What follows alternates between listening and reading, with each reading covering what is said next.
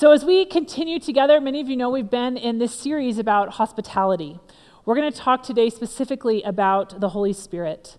Because the more that I am learning about God's call on us as a people, as a church, to be a people of hospitality, the more I realize how dependent we are and should be on the work of the Holy Spirit in our lives and in the lives of people around us.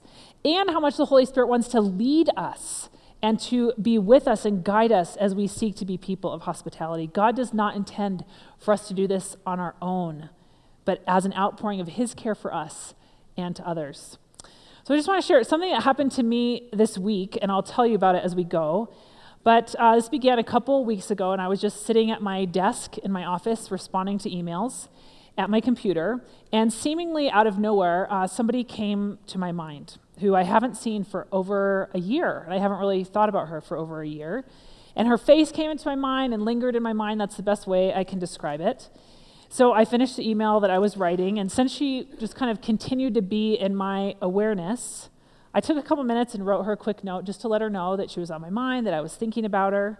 And I had no idea how that would land in her life or what was going on. And I'll talk more about that later. But I feel like all the time I am learning more and more about what it means to be led by the Spirit. And some of you are much further along in the way of this than I am, and we have so much to learn from one another.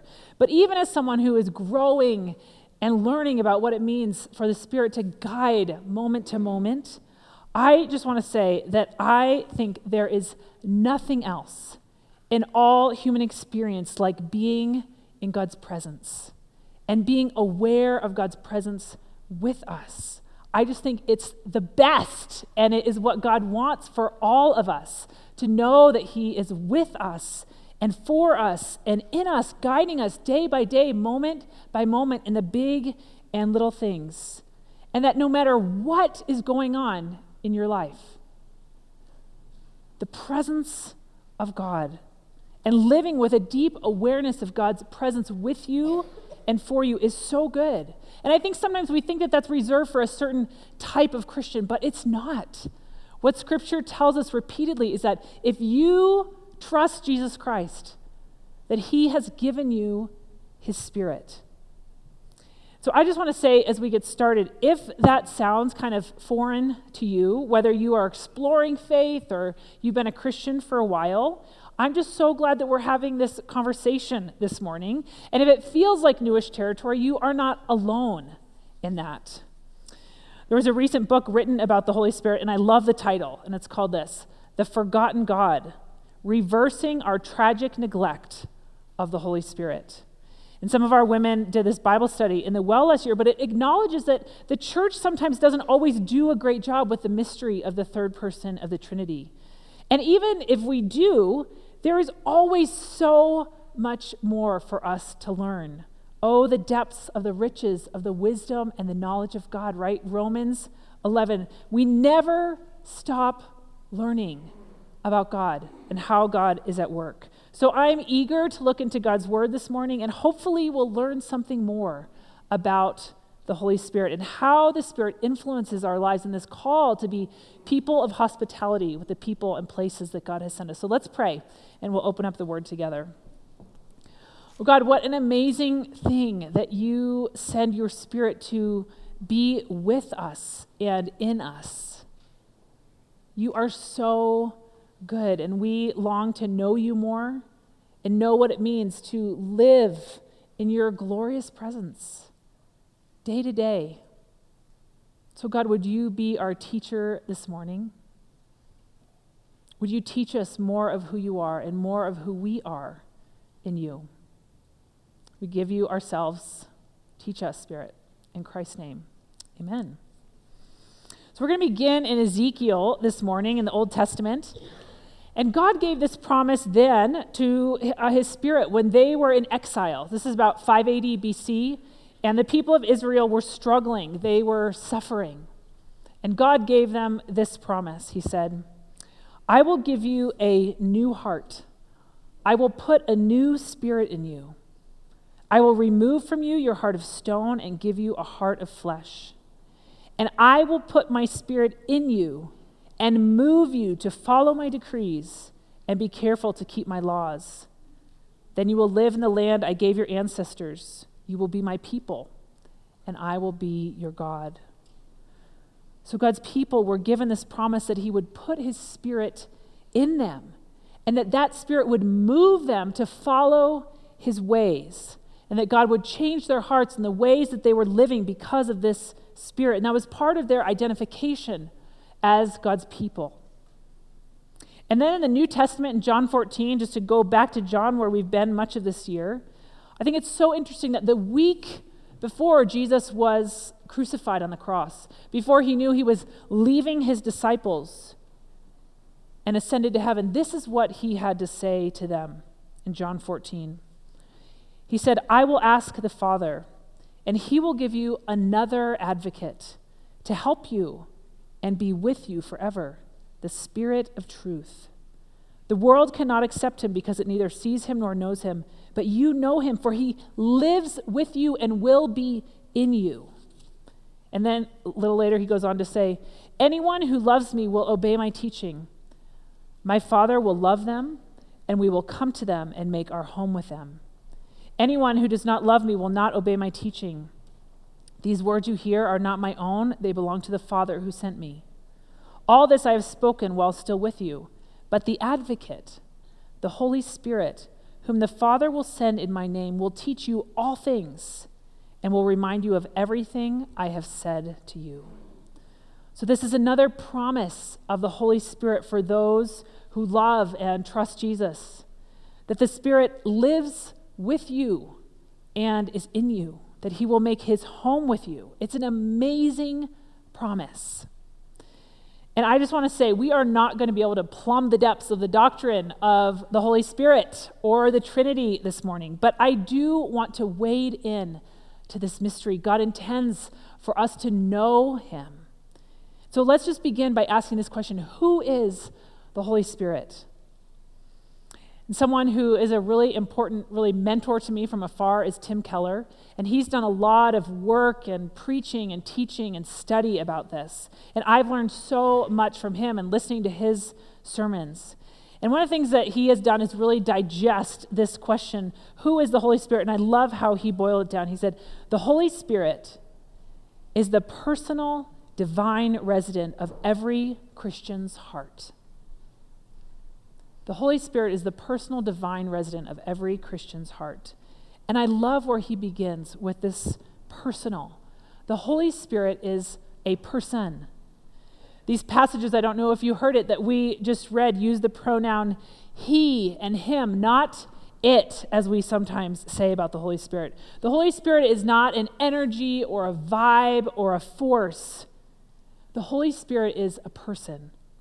And in Ephesians 4:30 we learn that the Spirit can be grieved. In Hebrews 10 we learn that the Holy Spirit can be outraged. In Romans 15 we see that the Spirit loves. These are personal traits that are not true of just an energy. Because the Holy Spirit is a person, we can be in relationship with Him, with God through Him.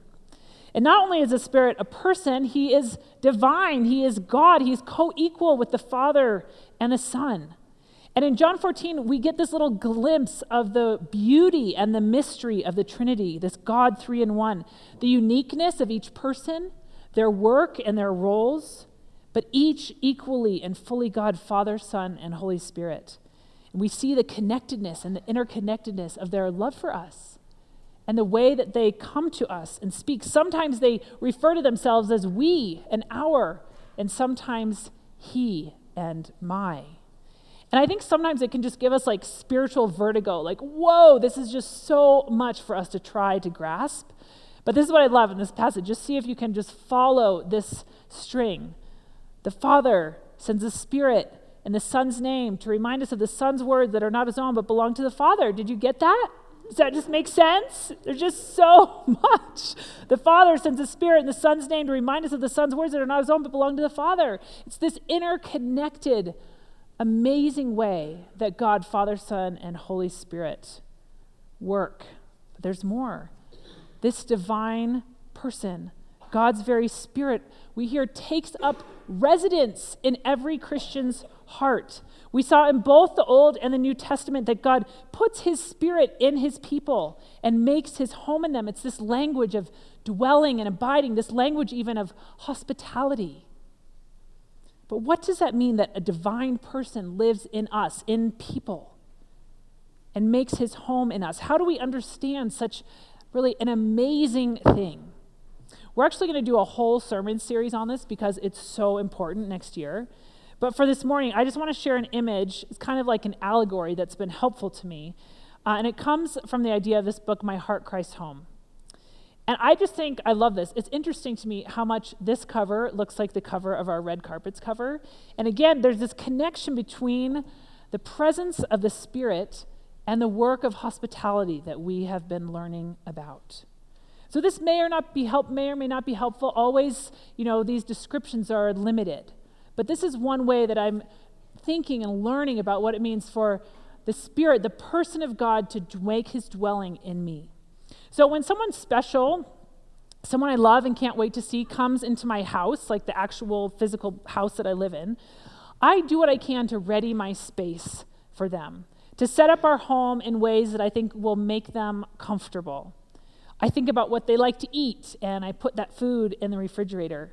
I make sure that their room is clean and cozy. And then when they're in my house, I just want to spend as much time with them as I can and catch up and ask them questions and hear everything that they have to say and just be with them. And even if that means in the morning, just sitting beside them on the sofa, reading independently, but having a cup of coffee and just being in their presence. I just want to be near them and to rest with them. And I'm just so glad to have them in my home. And when someone is special in our house, we all just kind of seem to gather around where they are. The kids want to tell them everything and play games and sit on their lap. And we all seem to speak more kindly to one another when someone special's in our house. We seem to have more patience for one another. And we, we don't do things like turn on the TV during dinner or have our noses in our phones because that person is right there with us, one of our favorite people. So instead of being distracted, we make a point to sit down and share a meal and have good conversation around the table. And it's not that we're faking it, it's that this person's presence actually lifts the rest of us up. We're so glad to have them with us. And we're so sad when they're gone. We notice when they leave. And in some small way, I think that this is a picture of what it looks like for the Holy Spirit to be the personal divine resident in our heart. In a sense, we actually have the privilege of offering hospitality to God's Spirit to honor his presence in our lives. And thankfully, the Holy Spirit does not require that our home, the home of our heart, be spotless and all cleaned up before he comes. He comes to us because the Father has sent him in Jesus' name. He comes because Jesus has made us holy. He comes by the grace of God to come and dwell in us, not because of anything we've done to ready our hearts, but because of the work of God in Jesus Christ. But a life that's surrendered to God is a space that is hospitable for the Holy Spirit. And we can choose to give our attentiveness to this divine resident or not. And we can listen well to the things that He wants to say to us or not. We can prioritize his presence and remove distractions to tend to him or not. And as Eric said last week, God allows us to wound him, to be inhospitable to his spirit as he lives in us. That would be a wound to God. So I think it's an important question for us to ask Is my life hospitable to the Holy Spirit, to this personal divine resident that the Father has sent in Jesus' name to come and dwell in us. So I just want to remind you if you are a Christian, the Spirit of God dwells in you. And is he an honored person? Do you give him attention? Do you enjoy his presence? Is he someone that you rest and delight in, or is he taken for granted and ignored? It's an amazing thing that we could offer hospitality to the God who has offered it to us first. It's an amazing thing. So I want to just come back to this passage, especially in John 14, and ask not only who is the Holy Spirit, but how is he at work in us? What does this divine personal resident do in us? And there's, a, of course, more than we can say this morning, but this word in John 14 is used twice, and it's the advocate. And so I want to just come back. And in these verses, at the beginning and end of what we looked at, it says, Jesus says, I will ask the Father, and he will give you another advocate to help you and be with you forever. And then he says, The advocate, the Holy Spirit, who the Father sends in my name, will teach you all things, will remind you of everything I have said to you. So, this word for advocate here in the Greek is paraclete. And I love this because it's just too rich of a word for our language to capture. So, if you lined up a bunch of different translations next to each other, they translate this word in all different ways. So, where it says advocate, they might use helper or counselor or intercessor or comforter or friend. And I love that. I love when words are too big for us to be able to capture because it means that it's so significant. It just means multiple definitions to get at what God wants us to see here. Because the Spirit is all these things an advocate, our helper, our counselor, our intercessor, our comforter, our friend. And again, you can hear these are words of hospitality of welcome, of relationship. God offers us hospitality through the presence of his spirit. But this word paraclete, it's a compound word. So para means not to be in front of or behind, but to be alongside. And then this word, uh, this verb for cleat is to call or to declare. So the paraclete is a, the Holy Spirit is one who comes alongside of the believer we hear that tenderness, that coming alongside as a helper or a friend. But often, the best understanding of the paraclete is, is also has a, a strength with it that of a strong legal advocate on our behalf. One who comes alongside us not only with comfort, but one who stands with you at your side and represents you. One who is for you, one who pleads your case and defends you one who defends you against the evil one, one who defends you against the wages of sin, one who defends you even against, as First John says, the condemnation of your own heart.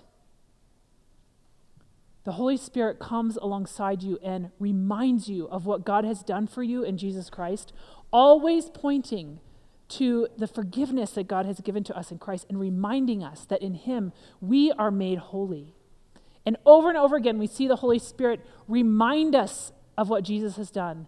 And then Jesus is always pointing to the glory of the Father. Again, it's the beauty of the work of the Trinity. They're never seeking glory for themselves, but giving it to one another.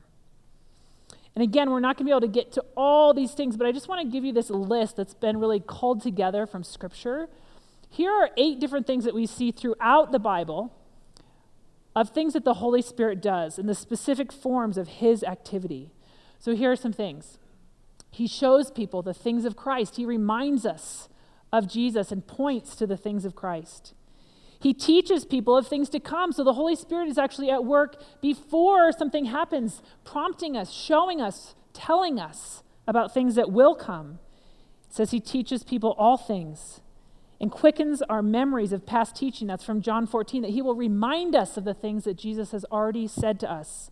You may have had that experience when God reminds you of something that you knew to be true and he brings it to mind. The Spirit bears witness to Christ, dwells in believers. And then I love this. Other things shown in the context, such as greater works than those of Christ. And earlier in John, I think it's 13, Jesus says, I will send you the Holy Spirit, and you will do even greater things than I have done. That is amazing because we've been given the Spirit of God.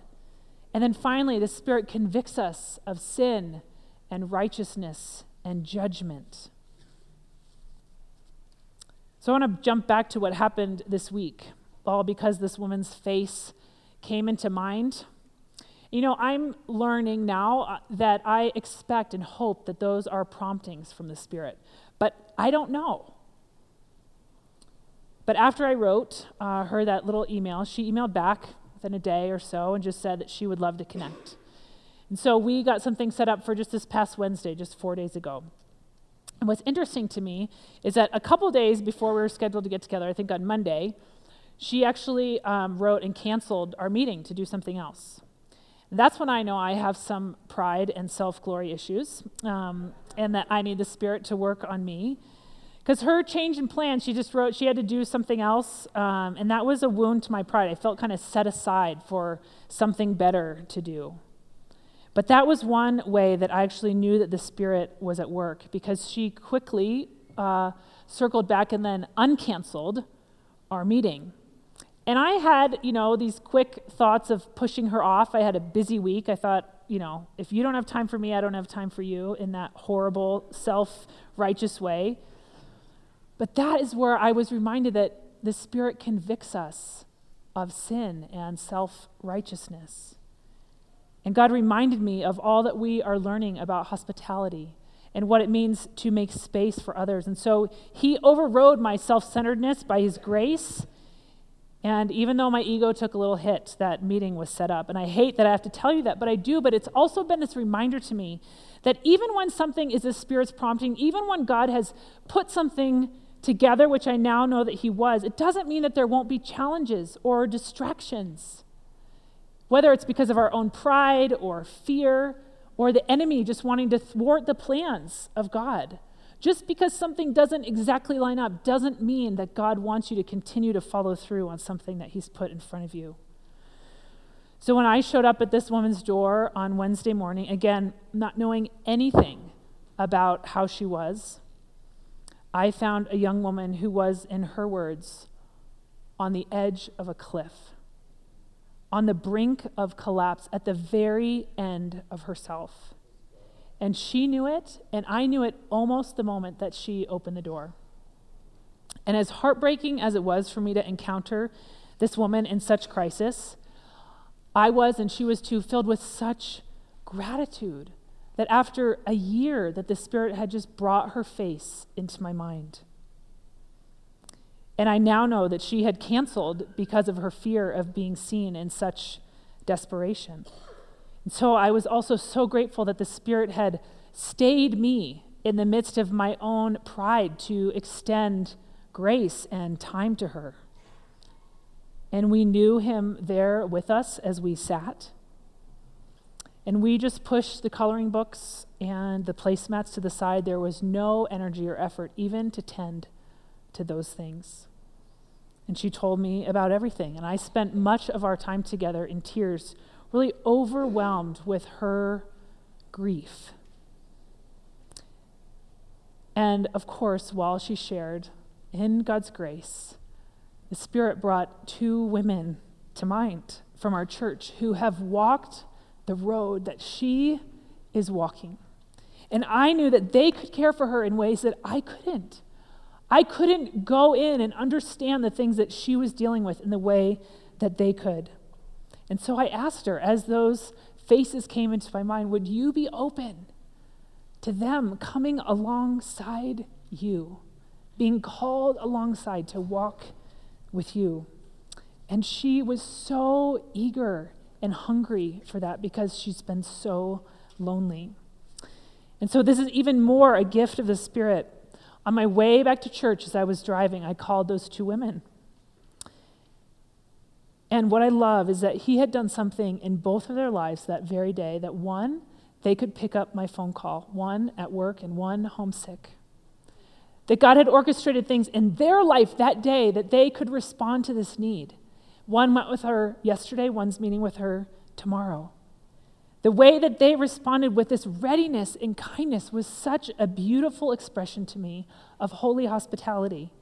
They were making themselves available to give care to this stranger, to give comfort to one whose heart is crippled and broken, who is weary from struggle. And these two women now from our church are pursuing a relationship that has really no gain for themselves.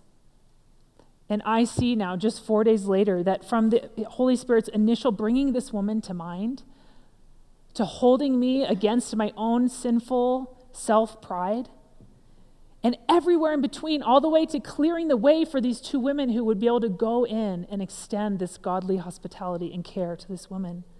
The Holy Spirit was leading and convicting and guiding and protecting and working. It's such a beautiful thing to be carried along in this way. And God does it for us. He makes the way for us if we would listen, if we will listen and tend to Him. So I want to close by just sharing a very practical thing that has helped me um, to be more attentive to the Holy Spirit, and especially as I think about hospitality. And then Dave's going to come and lead us in prayer so we can process some of this with the Lord. But I do think this is helpful for us as we think about being people of hospitality. And I don't know actually if there's a more official name for this. I just call it three way listening. And it's something that I do every day now. Uh, I've learned it from Emily Kreider, who's part of our church. But this experience that I just shared about is a great example of three way listening. And it's simply this seeking one, to listen to the person that I am with in that moment. While two, I listen to the Holy Spirit and three, while also listening to myself. So let me try to just explain that briefly. So, first, when I am with another person, like as I was on Wednesday morning, I really seek to give them my full attention and to really hold them in my presence as someone who bears the image of God. No matter what their circumstances or how we have connected, to remember that this is somebody who's loved and treasured by God try to honor them by turning off my phone and putting it out of reach so that I can do everything I can to focus my attention on them and not just to hear them, but to listen deeply, to seek to understand what it is that they are talking about so that I can seek to meet them there. So I'm seeking to listen one to the person in front of me, but at the same time, secondly, I'm also trying to listen to God on their behalf. And thankfully, I don't actually have to listen very hard. Instead, something, something like the faces of these two women comes across my mind. I know that's God's prompting. And so I'm not really straining my ear. I'm able to really pay attention to this person in front of me while also always being open and asking, God, is there a word of hope that you want me to give to this person? Is there a question that you have that might clarify something for them? Is there something from your word or an insight or an outside perspective? And I know that we need to be careful as we listen to people. And this is what I love about the Holy Spirit because there are so many things that kind of go in one part of my mind and out the other. And I just trust that if the Holy Spirit has something for me to share with another person, He will hold it there for me. So I don't worry if I forget something because I believe the Holy Spirit will hold it there for that person to be shared. So I'm listening intently to the person I'm with. I'm trying to keep open to something that God would say to me on their behalf. And then, third, I'm trying to also listen to myself because sometimes, as it was on Wednesday, the person I'm with, I will be so, um, I will be so caught up in their grief. Or someone will say something that will touch a memory of mine or a personal wound. And so many times I can kind of be gentle with myself and acknowledge whatever has stirred up but often I don't need to bring that into the conversation with someone. I know that I can tend to myself some another time or with the Lord if that's needed. But I also know that there sometimes is something that God might stir up in me from my own life that he does have to share with another person. And so I can listen to him as I listen to my own heart and trust that he will bring it to mind. So I simply share this practice of attending, listening to the people that we're with, number one, listening to to the Holy Spirit, and listening to our own selves as we think about hospitality, as we think about making space for other people as a way to listen uh, to them and to see what God is doing around them. And I, again, just want to say this is so great that God does this for us, that God speaks to us, that God prompts us, that God guides us in this way and delights to do that. And as we think about being people of hospitality, that we would be able to depend on this God to lead us and to give us everything that we need to uh, be for and with, to come alongside the people that God has put in our lives. So I want to bring Dave up to lead us in prayer, to reflect on some of these things as we continue to grow and ask God to guide us uh, in all these things. So, Dave, lead us. Thanks, Jan. Let's pray together.